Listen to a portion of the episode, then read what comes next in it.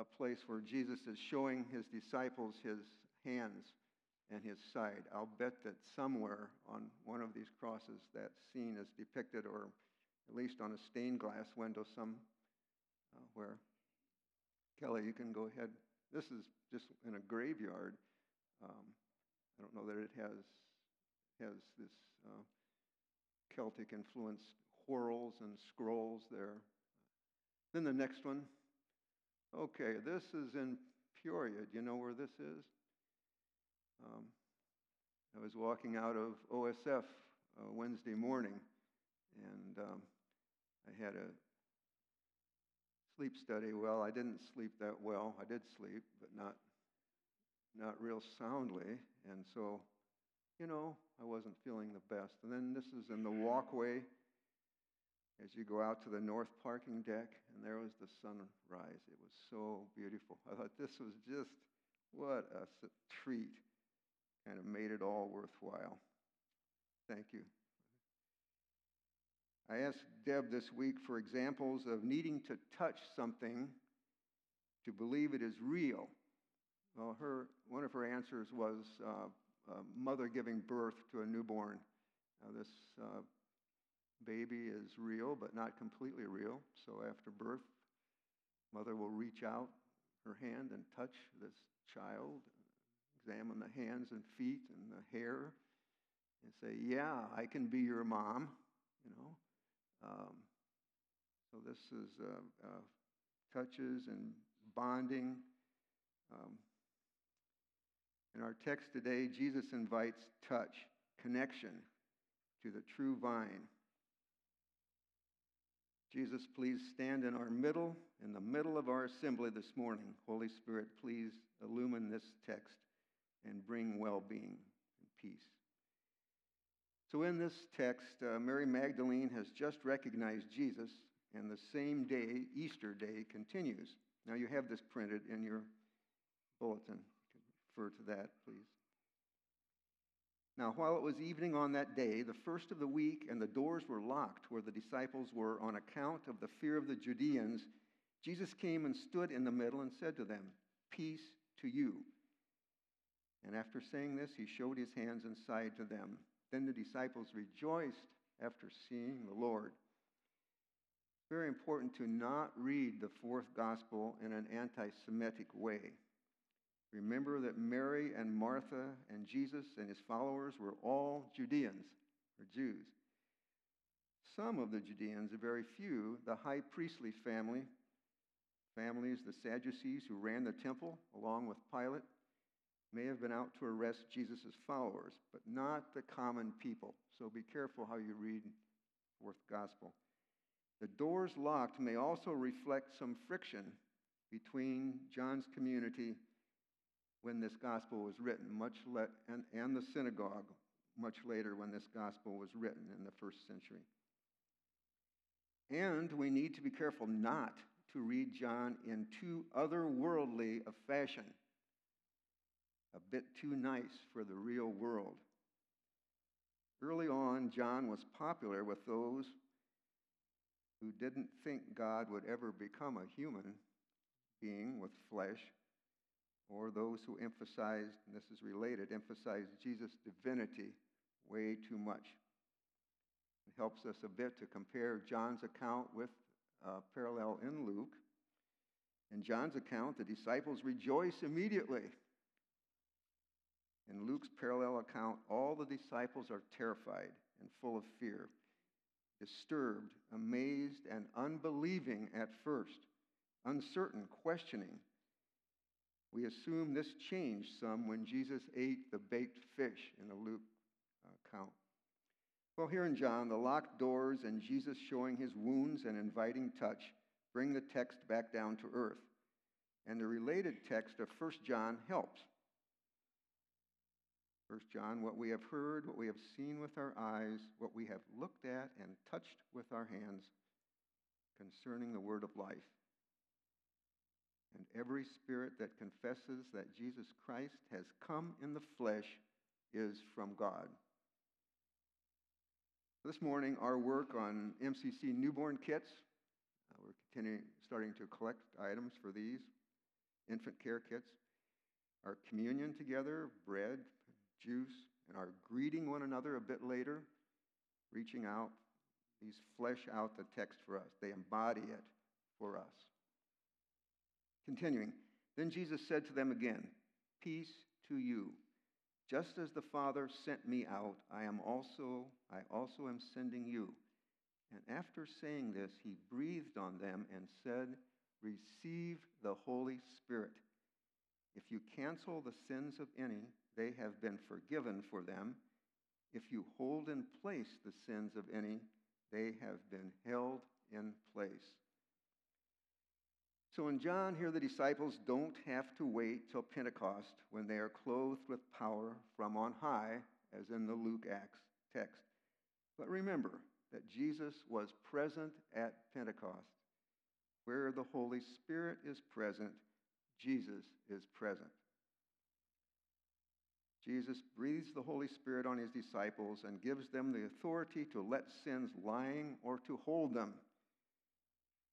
Jesus has already demonstrated this in his foot washing of the disciples, which is cleansing from accumulated sins. So, continuing with our text, but Thomas, one of the twelve, the one who was named Didymus or twin, was not with them when Jesus appeared. So the other disciples began telling him, We saw the Lord. But he said to them, Unless I see in his hands the mark of the nails, and put my fingers into the place of the nails, and place my hand into his side, I will never believe. And eight days later, his disciples were again inside, and Thomas with them. After the doors had been locked, Jesus came and stood in the middle and said, Peace to you. Then he said to Thomas, Put your finger here and look at my hands, and bring your hand and put it into my side, and do not be unbelieving, but believing. Thomas spoke up and said to him, My Lord and my God. So put, bring, reach out your finger and hand. See my hands and examine my side. Be believing, be faithful. There are two verbs here. One of them is like move your hand or move your fingers out, reach out. The other one has the sense of examining. So put your hand out and, and examine and see. This encounter with Thomas is unique in John. This resurrection appearance is found only in the fourth gospel. So is the reference to Jesus' side, the word from which we get our English word pleura. Luke uses the words hands and feet, flesh and bones, and touch. So Thomas knew that Jesus' side had been pierced. And Thomas is presented here as, a, I think, as a good and independent thinker. Earlier, he asked a good question Lord, we do not know where you are going. How can we know the way? He had this question earlier, which is a good question. His absence a week earlier is unexplained. I think he's trying to understand here. He's examining, assessing. The word doubt is not used in John's account of Jesus' appearance to Thomas. The word here is unbelieving or without faith. So Thomas made up his mind here and took a stand. Doubt to me means more of a chronic uh, internal debate, uh, arguing, not being able to make up your mind. That's not really uh, the way Thomas is presented here in John.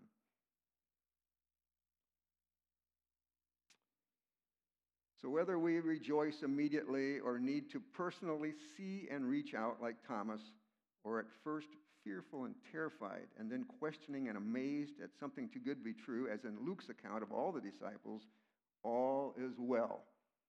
So, peace to all.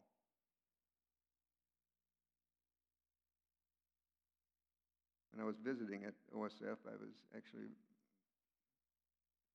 uh, Marilyn Shepard was in the ER you know how this circular hall down in OSF emergency department. And Bob was outside. I was sitting with him and a lady whose uncle was in the next room. She asked me, Does God send angels to help you when you are dying?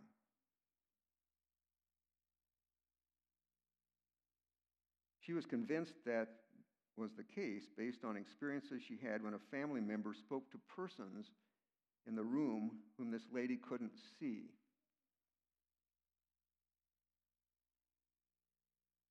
Think my overall answer to that question was yes. My experience, I can remember one experience, a lady dying when Jesus' name was mentioned. Her, you know, her face lit up. Yes, she could see Jesus, I think. Sure. Anyway,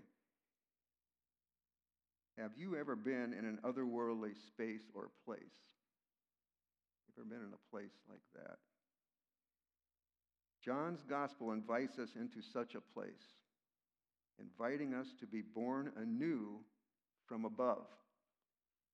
You remember Nicodemus? There was a man from the Pharisees named Nicodemus, a leader of the Jews. He came to him at night and said to him, Rabbi, we know that you have come a teacher from God. Jesus answered and said to him, Truly, truly, I am saying to you, if anyone is not begotten from above, he or she is not able to experience the kingdom of God. If someone is not begotten out of water and spirit, he or she is not capable to enter into the kingdom of God. So the disciples here are born anew from above by the Holy Spirit. John's gospel invites us to be open to the Holy Spirit, to this space where we are close to God, to be close to Jesus, to be connected. This is eternal life or life without end. And we are invited to humility. I think to ask the question about a physical resurrection is somewhat arrogant. It implies we understand the physical. Remember that particle physicists do not understand the makeup of matter, for instance, what this is made of. What we call the physical. If you're interested, Google the Hadron, H A D R O N, accelerator. This is the world's biggest machine under the border of Switzerland and France. In an article in the Peoria Journal Star yesterday, the universe is expanding more rapidly than previously thought. This requires new thinking, maybe a new particle. One of the Nobel Prize winners quoted in this article said that we may, we may be making, particle physicists, this is wonderful, this physics is wonderful, may be making mistakes we can't find yet or perhaps nature has something we can't find yet. This has been the quest ever since the earliest philosophers to try to understand what things are made of. We don't, in my opinion, reality is spiritual. And our good flesh and bones, bodies, and the earth, the good earth that uh, farmers are going to be working soon, these are part of a wonderful spiritual reality. Thomas's response is the one Jesus wants us to make too My Lord and my God. Both words are significant. Don't be startled and fearful too long as the disciples in Luke reach out and believe. So, what is the grace in this text for us? I think if we, being born again, receive the Holy Spirit and cancel one another's sins, if we love one another as Jesus loves us, then we will have wounds. But I think it's worth it. If we receive eternal life, then we have perspective. We breathe in Jesus' peace. We can hold certain things like money, for instance. Although money is important, we can maybe hold that a bit lightly.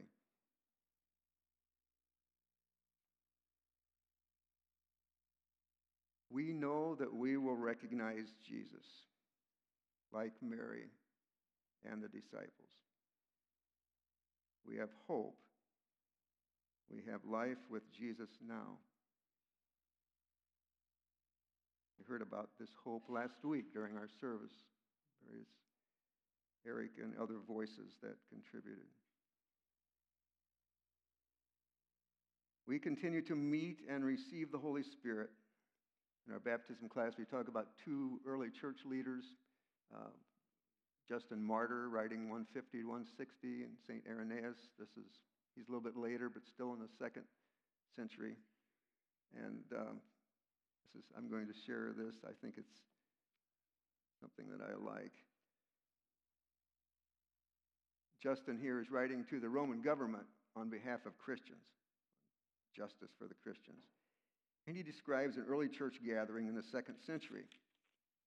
In, in our baptism class, we talk, well, what are we doing here on Sunday? Why are we here?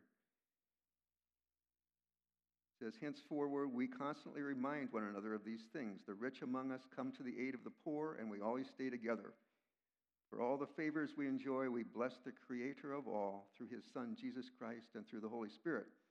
On the day which is called Sunday, we have a common assembly of all who live in the cities or in the outlying districts, and the memoirs of the apostles. For him, this would have been Matthew, Mark, and Luke. John was included as a canonical gospel uh, by Irenaeus, who came from Asia Minor, where John was a little, this gospel was a little more was popular. But anyway, Justin here, the memoirs of the, memoirs of the apostles or the writings of the prophets are read as long as there's time. Then, when the reader has finished, the president, president of the assembly verbally admonishes and invites all to imitate such examples of virtue. Then we all stand up together and offer up our prayers and as we said before, after we finish our prayers, bread and wine and water are presented. He who presides likewise offers up prayers and thanksgivings to the best of his ability, and the people express their approval by saying, Amen. The Eucharistic elements are distributed and consumed by those present, and to those who are absent, they are sent through the deacons. The wealthy, if they wish, contribute whatever they desire, and the collection is placed in the custody of the president. With it, he helps the orphans and widows, those who are needy because of sickness or any other reason, and the captives and strangers in our midst. In short, he takes care of all those in need. Sunday, indeed, is a day on which we all, we all hold our common assembly because it is the first day on which God, transforming the darkness and prime matter, created the world. And our Savior Jesus Christ arose from the dead on the same day for they crucified him on the day before that of Saturn, the word Saturday, and on the day after, which is Sunday, he appeared to his apostles and disciples and taught them the things which we have passed on to you also for consideration. This is from middle of the second century. So this is what 1900 years later. Does this sound familiar? Is this what we're doing? Sounds familiar today. We're gathering on Jesus' resurrection day. Finally, in our text, Jesus said to him, Because you have seen me, you have believed. Blessed are the ones not seeing and yet believing. Indeed, Jesus also did many other miracles in the presence of his disciples, which have not been recorded in this book. But these have been recorded in order that you might believe, and that trusting you might have life by means of his name. This word belief, this verb belief, an adjective, um, uh, believing, is used a number of times here. Uh, it means have, it means believing, having faith. It also uh, means trusting. Believe, and that trusting you might have life by means of his name. Seeing on more than one level is important in John. We could almost say, Blessed are the ones not seeing and yet seeing. That's us. By the Holy Spirit, it's by a gift. So we see, and then we reach out our hands for the bread and juice, and we eat. We reach out and greet each other with peace. We prepare MCC kits, and we believe and trust. Peace be with you. Peace to you.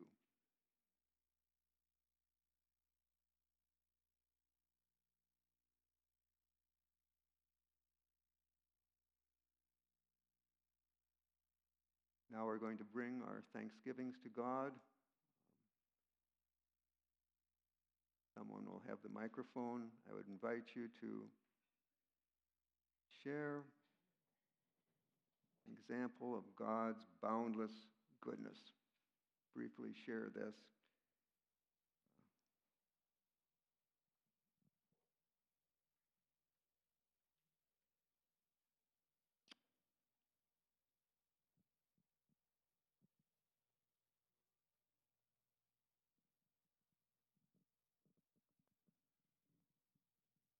I would just like to express my gratefulness for the wonderful way in which our community and the other churches in the area have supported our food pantry. And it's not just financially, we're in good shape there, but the wonderful, dedicated volunteers that come week after week to help uh, serve those who have needs in the community. And I just, I think God has blessed this ministry mm-hmm. through the people. There's another way we embody uh, Jesus' presence. David Ewert.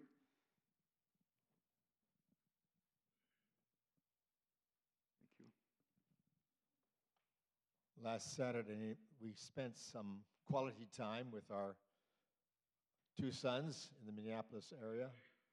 Particularly, I had asked some of you to pray that I would be able to listen to my older sons talk about his faith journey without passing judgment. And I was given that grace to listen to him. Amen. I'm grateful for that. Praise God. Thank you.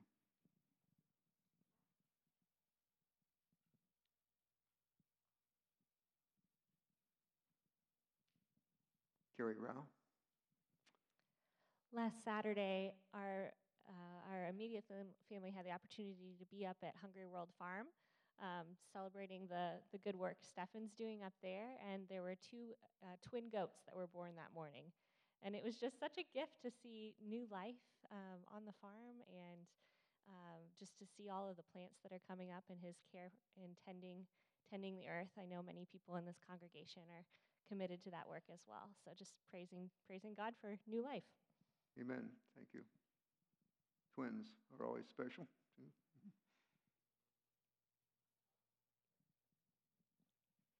Sherry Garber.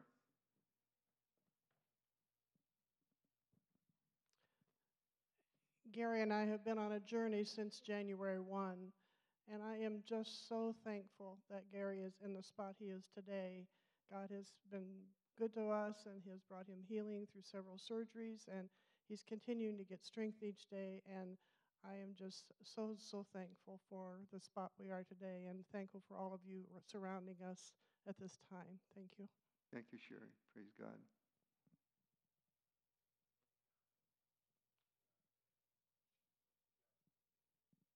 Keith Noy.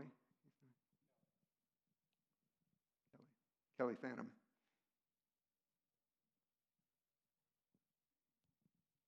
This will seem like a rather odd thing to say, but there's um, we're surrounded by a little bit of death right now. My one of my favorite relatives, Mama Mary, passed yesterday, and one of our college friends has one month to live.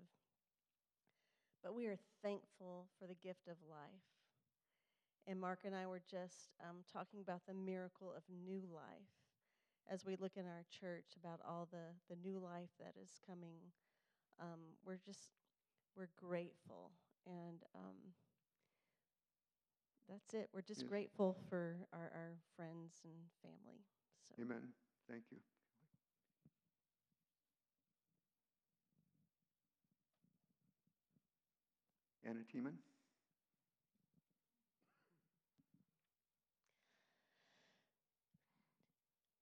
It's just a blessing for me. Um, the past several Easters, I've had a big family gathering, and um, this past Sunday, um, it was just a joy just to have it, just Michael, myself, and Jamie, and we just went to have some uh, supper over at um, Red Robin's, and East Peoria, and then we just enjoyed the rest of the evening together. And it was just a blessing just to have a chance of just being with just the, those two. But um, it's it is a joy when families do get together and have a celebration. Praise God. Thank you.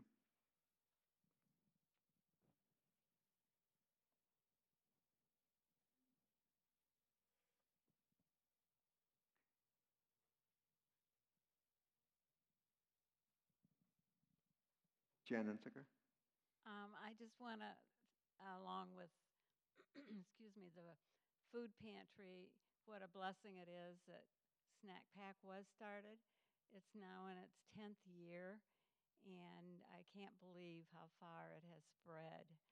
So I really thank God that we have had so many volunteers that have helped me and donations of money. And uh, along with this, I want to mention a, that tomorrow evening at 6 o'clock we'll be packing again, and this will be our last one for this school year. so um, we would welcome your help. Thank you. Thank you. Praise God. All of these are ways we reach out and hands and touch, stay connected. Let's continue to pray, friends.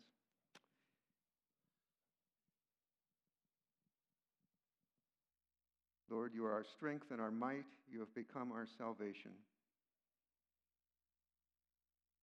Thank you for your steadfast love shown in Jesus. Thank you, Holy Spirit, for the shalom you accomplish. Well being, welfare. You have heard our praises. Thank you for your goodness beyond measure, your boundless goodness. Please bring healing and peace and guidance to those journeying with pain or uncertainty and health issues, for those grieving.